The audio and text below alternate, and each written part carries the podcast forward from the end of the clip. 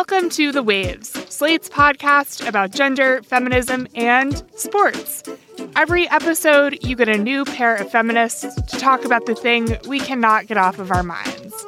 Today, you've got me, Shannon Palus, a senior editor at Slate covering science and health.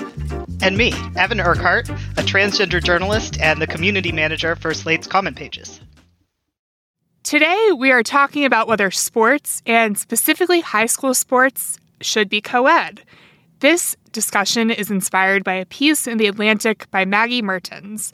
It's titled Separating Sports by Sex Doesn't Make Sense. I'm excited to talk about this because I was really, really into sports in high school, specifically cross country, track and field. I also did a, a fake made up third season called Winter Track. And I'm still really into running as an adult. I'm training for a marathon right now. And running as an adult at the recreational level, you're usually not separated by gender. And, you know, when you sign up for a big race, uh, you do have to like put whether you're male or female on your form. But the Boston Marathon and the London Marathon, as of a couple weeks ago, you can register and indicate your gender as non binary, which is awesome. Evan, why did you want to talk about this? This is a topic I can't stop thinking about because as a transgender man, I'm really tired of the misconception that being born female makes people weaker or slower or just not as good as people who are assigned male. I've never really been an athlete, but when I looked more at sex differences and what we know about the science and the sociology there, I found that uh, something people can take for granted that men are stronger and better athletes and women can't really compete is a lot more complicated than people might think. Coming up, Evan and I are going to talk about why the differences between men and women's athletic abilities are smaller than you might think, and some of the upsides and also thorny issues around making sports co ed.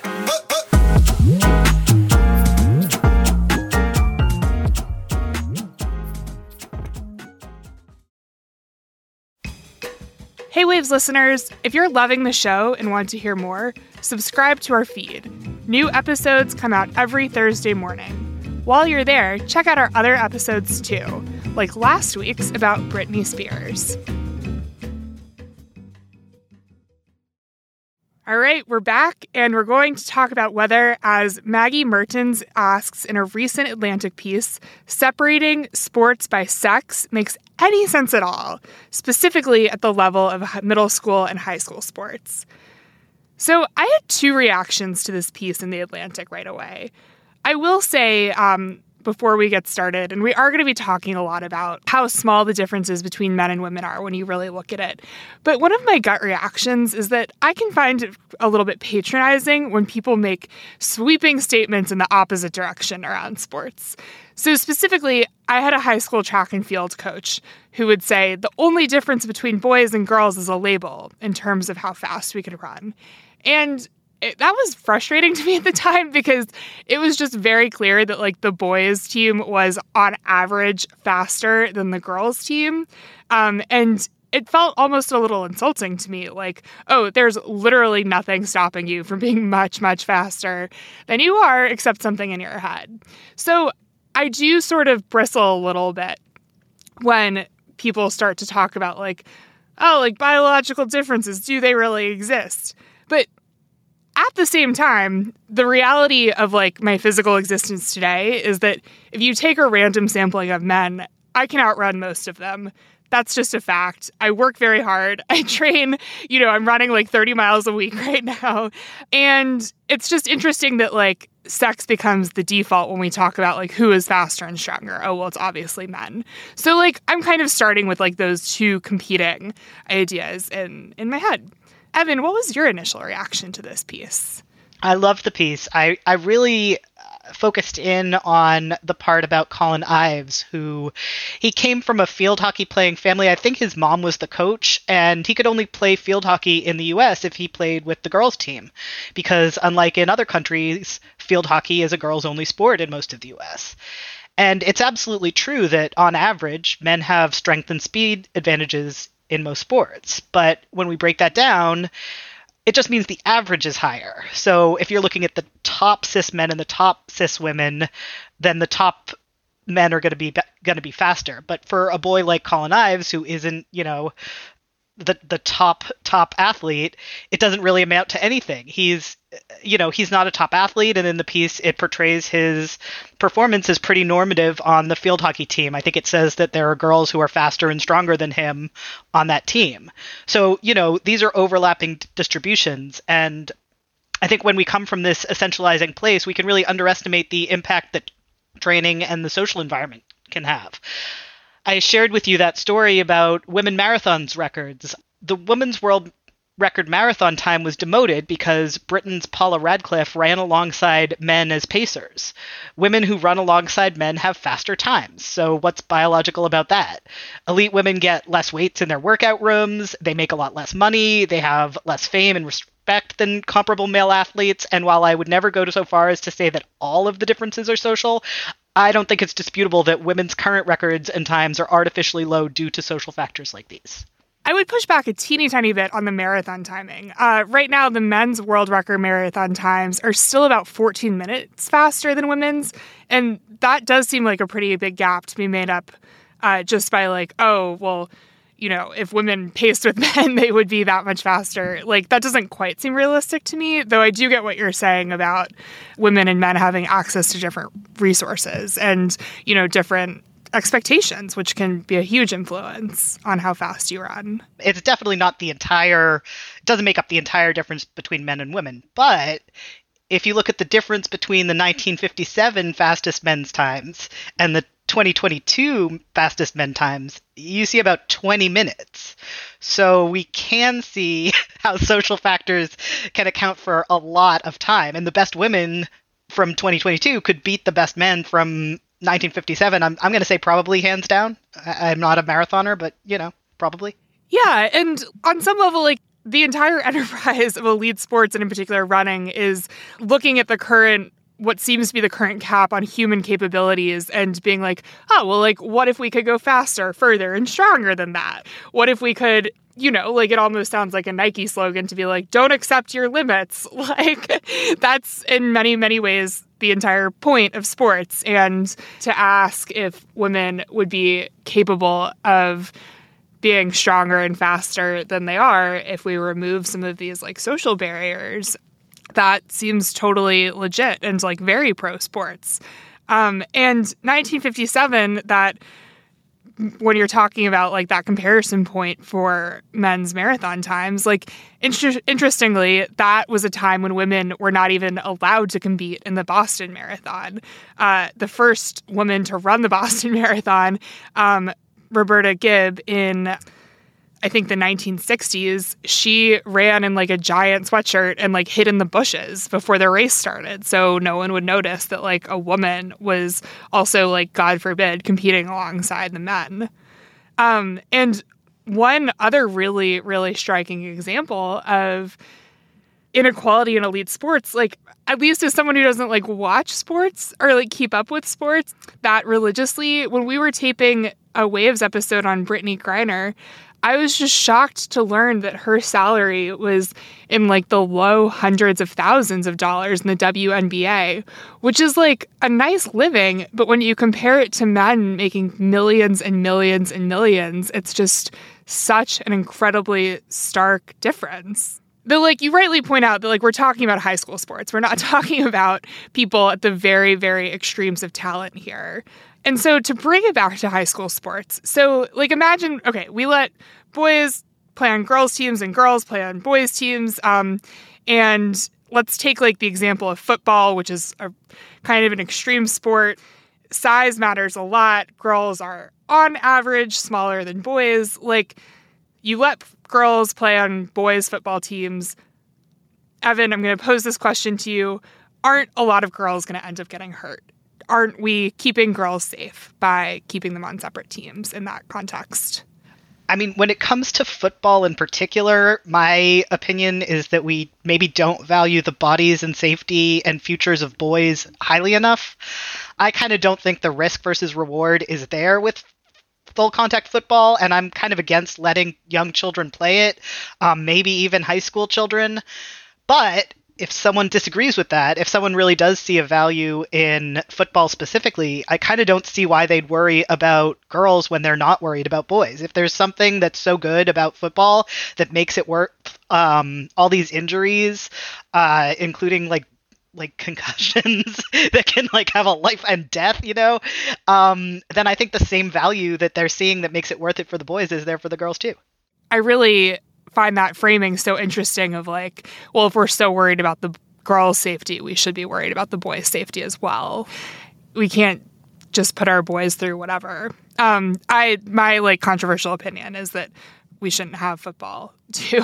um, I went, um, and I think like one of the things we're really asking about is when we ask if sports should be co-ed um, or if we should be separating them into like boys versus girls is like what are sports supposed to be for teenagers? Like, if you talk about erasing football, well, then there goes the whole like Friday Night Lights setup, which is of course the the television series and book and movie about a town that is just like absolutely revolves around the high school football team and it's like well it, are sports supposed to be like that, which is kind of like the glue of a community at the expense of other things and a spectacle for adults?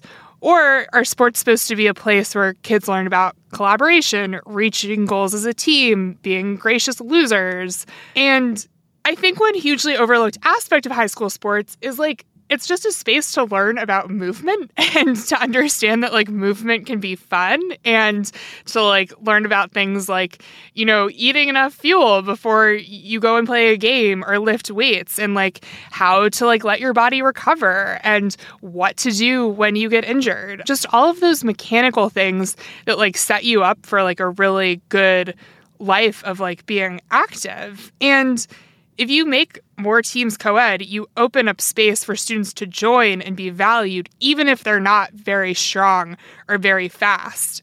When I think about, like, oh, what if we separated running teams by pace instead of girls versus boys, then you say, well, like, yeah, then we have like a segment of the team that runs like 11 minute miles or 12 minute miles or like is just learning to like, you know, run, walk their runs. And running is a really wonderful tool for depression and it has all these health benefits and it's just like an excellent life skill to have regardless uh, of how let, let's uh, let's let's agree to disagree on running specifically which i hate but i love biking i love swimming i love lifting weights and i think that people of all ability levels can find joy in moving their bodies and challenging themselves. So i actually like i'm sorry to take us down that path because i hate it when people are like, "Oh, running is like the best thing you can do for yourself." I hate that it's kind of the default default like, "Oh, I'm to like get in shape and jog." I I think people should do whatever feels good. But I also firmly believe that if there were more space in high school sports for slow runners, more people would be into running and find it like a joyful exercise. I'm with you there.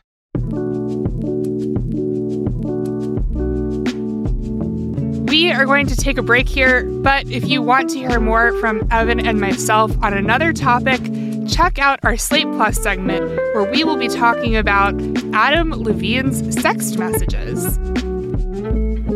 And please consider supporting the show by joining Slate Plus. Members get benefits like zero ads on any Slate podcast, no paywall on the Slate site, and bonus content of shows like Amicus, Slate Money, and of course this one. To learn more, go to slate.com slash the waves plus.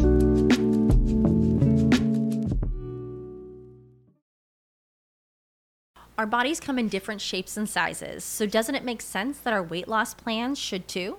That's the beauty of Noom. They build a personal plan that factors in dietary restrictions, medical issues, and other personal needs so your plan works for you. Noom doesn't restrict or shame when you want to treat yourself. Their flexible program focuses on progress instead of perfection. You don't have to give up carbs or anything. And with their daily lessons, you can learn something new about your food choices every day. After just a few days of using the app, I learned how to recognize cues for overeating and how to choose the right foods to feel full. Stay focused on what's important to you with Noom's psychology and biology based approach. Sign up for your trial today at Noom.com. That's N O O M. Dot com and check out Noom's first ever cookbook, The Noom Kitchen, for a hundred healthy and delicious recipes to promote better living. Available to buy now wherever books are sold. We've been talking about sports and gender and biological sex and what happens when you let girls play with boys. Evan, where do trans youth fit into all of this? Uh, one thing I liked so much about your suggesting this topic is that we were able to get through the whole first segment without once mentioning trans people or trans kids. And, you know, that's exactly why desegregating sports by sex particularly kids sports and more casual levels of sports would be such an amazing thing for trans youth. What we've been seeing in America in recent months has been this huge coordinated push from the Republican Party to make trans people in sports a wedge issue of our time. There have been dozens of bills targeting trans youth participation in sports, almost always meaning outright bans on trans girls playing on any girls' team, and sometimes targeting trans boys playing with the boys as well. And what we've seen is that this has resulted in some really absurd outcomes because trans kids don't play sports that much. Um, so we have situations like the one in Kentucky where the only trans girl playing on a girls' sports team in the entire state was banned from a field hockey team that she literally helped to start a lot of the media coverage that led up to this legislative assault on trans youth has focused on elite athletes, but as we were saying, the fact is that everyone benefits from being active and pushing their limits, and very few people are in that elite cohort where the minutia of whether one athlete has an unfair advantage becomes much more important to get right. As an aside, I do think this is a much more complicated picture in elite sports. Um, media portrayals sometimes lose the nuance of how much hormone therapy can end up changing trans people's bodies, and the evidence suggests that competitive advantages may not persist after certain benchmarks are met. But putting all that aside for these less competitive levels of sports, if the norm is that they are mixed gender, then the problem of trans youth playing sports at more casual levels just melts away. A trans girl or boy or a non binary kid can play on the same team as everyone else, get the benefits of athleticism along with their peers, and their transition doesn't have to become this crisis point for them or for their school. Shannon, have you been hearing about these attacks on trans kids playing middle and high school sports, and what do you make of them? Well, first of all, kids should not be attacked for doing anything. They're kids. And in particular, the case of the the trans girl playing uh, field hockey and being banned from her field hockey team. One thing that was so striking is that her team members really wanted her to play, and they were, you know, like when they would score goals, they would like shout out her name, um, even when she was benched, and it's just like very heartbreaking to see adults get involved in this way. But for me, I think like it comes back to this bigger picture idea of what is the point of sports and particularly kids sports. And part of sports, in addition to all of the stuff we've been mentioning, is just like learning to coexist with other kids uh, and to work together, to lose games graciously, to be a good sport about it when someone's better than you. And it's just impossible to see how being inclusive of trans kids does not actually enhance all of those aspects of playing a sport. The restrictions and attacks are obviously transphobic, but for me, they're also kind of misunderstanding what middle school and high school sports are.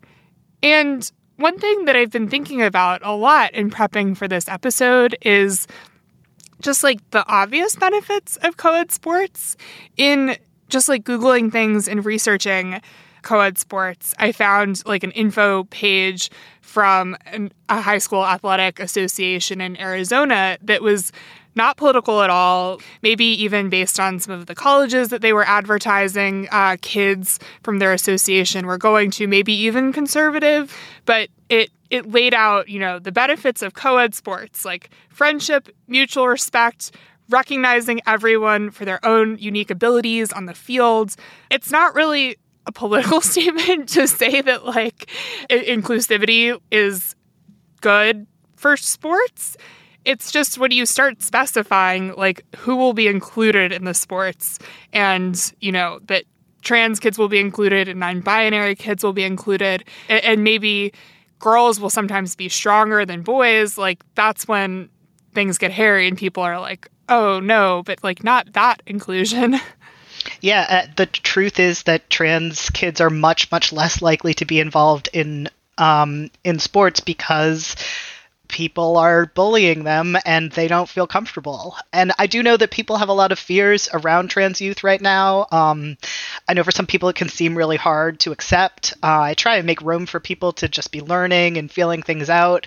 And I think the benefit of something like this is in not singling trans kids out uh, specifically, it just kind of underlines how much more similar people are than they're different. Um, you know, one thing that was really brought home to me when I did transition was that the biological sexes, as as different as people think they are, uh, you know, it's not it's not as much as you think. I mean, you know, I don't think I would be able to have the life experience of going out in the world and you know everyone who doesn't know that I'm trans just thinking I'm a normal guy you know, if the differences were so big in terms of, you know, personality or body structure, you know, something would would have to give me away. People would notice. And the reality is that that people don't notice.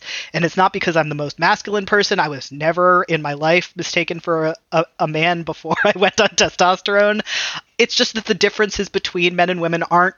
It, it's not that they don't exist, but they aren't as vast. They aren't as all encompassing as as people th- seem to think.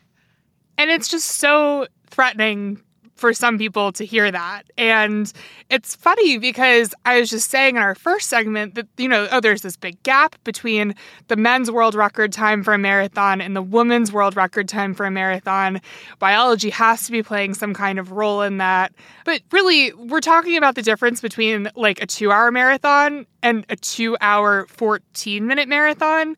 Um, and if you take a step back, those are just like slightly different flavors of like wildly incomprehensibly fast. I guarantee you the man with the two hour time and the woman with the 214 have a lot more in common with each other than they do with all of the men and women who don't spend their lives training to run marathons as fast as that. Yeah, and I bet you would find like a bunch of biological similarities between them that like exist between them and not between the rest of the population. That, Absolutely. Like, Certainly not me. Yeah. I'm five two. predispose them exactly. Like predispose them to running faster, to like gaining muscle, etc., etc. Can I pose a question for you that I think a lot of people might have? I think that one of the benefits of separating sports by gender is at the high school level that the girls who are at the top of their game like really get that space to shine.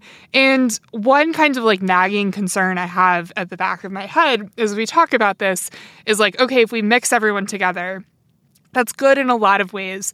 But what happens to those girls who would be, say, stars of their basketball team, but if you put them on a mixed gender team, are just like a little bit more average on the team? Well, we have been focusing on less elite athletes, and for me, that's very much on purpose. I don't know if I think the Olympics needs to change or that elite divisions of college sports need to change.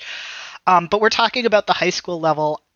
I think we need to recognize there would absolutely still be girls who, just by chance, were among the best athletes of their school at a high school level, even in a mixed gender environment, particularly in small schools where there weren't very many jocks. So those averages, you know, didn't have time to like work their magic. So f- there would be fewer girls who were star athletes, but it wouldn't be zero and there wouldn't be this guarantee of a handful of girl jocks who were the best girls in town. And I think whether you think we'd be losing something if we lost that cohort kind of depends on how much value you place on that being a social category in every single high school. So let me turn this back on you as the as the athlete between us. What do those girls represent that you think is important? That is such a good question. And that just like strikes me in the heart as someone who was like a, a girl cross country runner on a girls team and very proud of that. So, like, as you're talking, one of the things that I'm thinking is like, you mentioned there wouldn't be a guarantee of that like cohort of the best girls. And like, for one thing, those girls would still exist. Like we would still be able to like watch them on the court or the track and honor and celebrate their skills, uh, even if they don't happen to be like the very best person on the court or the track in in each and every moment. And I, I think that like especially if we look toward honoring and celebrating the skills of like more than just the very best players, then you can see okay we we can take someone who would be a star on the girls basketball team and put her up against people that potentially could be better than her and we could still celebrate her achievements. I also think that like co-ed sports versus gender separated sports um, we've been talking about it like we're going to flip a switch and maybe have all co-ed sports be all the time and while that might be like a better norm um, we're we're very much like we're not going to wake up tomorrow in that world. And we're kind of like talking about blurring the lines so that we we can have more inclusive leagues and more inclusive games and like you know not kick that trans girl off the field hockey team and you know a- allow people to separate based on ability a little bit more. So i think that we can have a space we can have a world that is much more inclusive without being like there will never be another girls team at this high school. And to be honest like when i really think about what we would lose if we stop having girls teams at high schools like i just think about how much i loved being on my all girls cross country team. Like those were just some of the best memories from high school. Like we we would get dressed up in themed outfits ahead of meets and we would have, you know, special breakfasts in the cafeteria and we would go to cross country camp and braid each other's hair and I think in some ways it's just hard to imagine my sports experience any other way because it was set up as, you know, a girls team and I think it is possible to imagine like wonderful experiences uh, with, with like a slightly different cast of characters happening in other setups that do not rely on the gender binary to that extent. I can imagine someone being like, yeah, my, my co-ed team ruled because I have been on co-ed teams that also rule. I, I can't help when I'm listening to you um, to share my own high school remembrance. I was at a very small high school, uh, about I think it was under 400 people, and our absolute best athletes were our cheerleaders. They won competition after competition. They were the best in the state. I'm pretty sure they won some regional titles as well, and none of other our other teams ever won anything at all. Uh, they were just a complete joke. So the girls had all of the glory. They had all the trophies, and uh, most of them were even pretty nice. So I'm I'm not even mad. I grew up in a town where the best athletes, undisputed, were all girls even with the genders being segregated. And I think that informs what I believe is possible in a co ed environment. Women and girls can excel even when their competition is men. We're so used to an environment where men's athletics are overvalued, it just kind of warps what we think the possibilities are if we, you know, moved away from all that.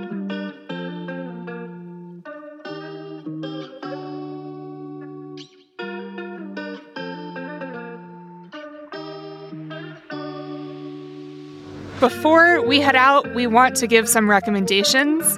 Evan, what are you loving right now? Okay, stay with me because yes, I am going to recommend a video game, but this is one I am completely sure everyone of all ages and skill levels will love. It's Power Wash Simulator, the game that lets you live your fantasies of running a power washing business. okay, I'm joking a little bit, but this is basically oddly satisfying the video game. You get a power washer, you get unlimited time to tackle each project. Um, sometimes you're cleaning a motorcycle or a car, sometimes it's a house. It gets increasingly fantastic, so you have weird projects like spaceships. Um, and it's just the total zen of like slowly and methodically washing line by line all of the dirt away and watching the object or the place go from grimy to sparkling clean. In real life, I hate cleaning, but I just love the zen of this game. How about you, Shannon? What are you recommending today? that is amazing. Um, I'm going to recommend that some, is something a little bit higher commitment than a video game. So I think that this is a nice pair of recommendations. I'm going to recommend getting a dog. Uh, it is my fifth anniversary in a few weeks of having my Chihuahua Beagle mix, Ada. I adopted her um, in October 2017. And she is just like the best thing that ever happened to me in a lot of ways.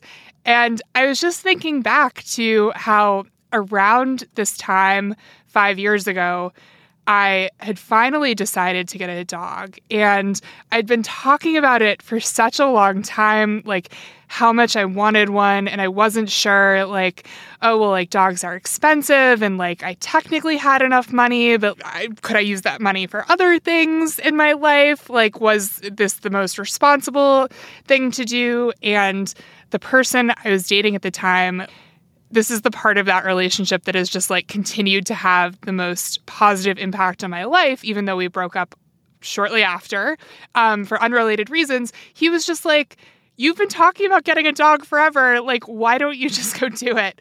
And so, if you are listening and you are on the fence, just get a dog. Get a dog.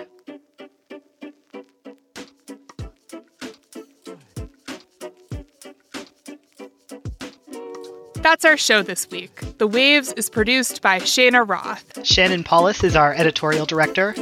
Alicia Montgomery is vice president of audio, and Daisy Rosario is senior supervising producer of audio for Slate. We'd love to hear from you. Email us at thewaves at slate.com. The Waves will be back next week. Different hosts, different topic, same time and place.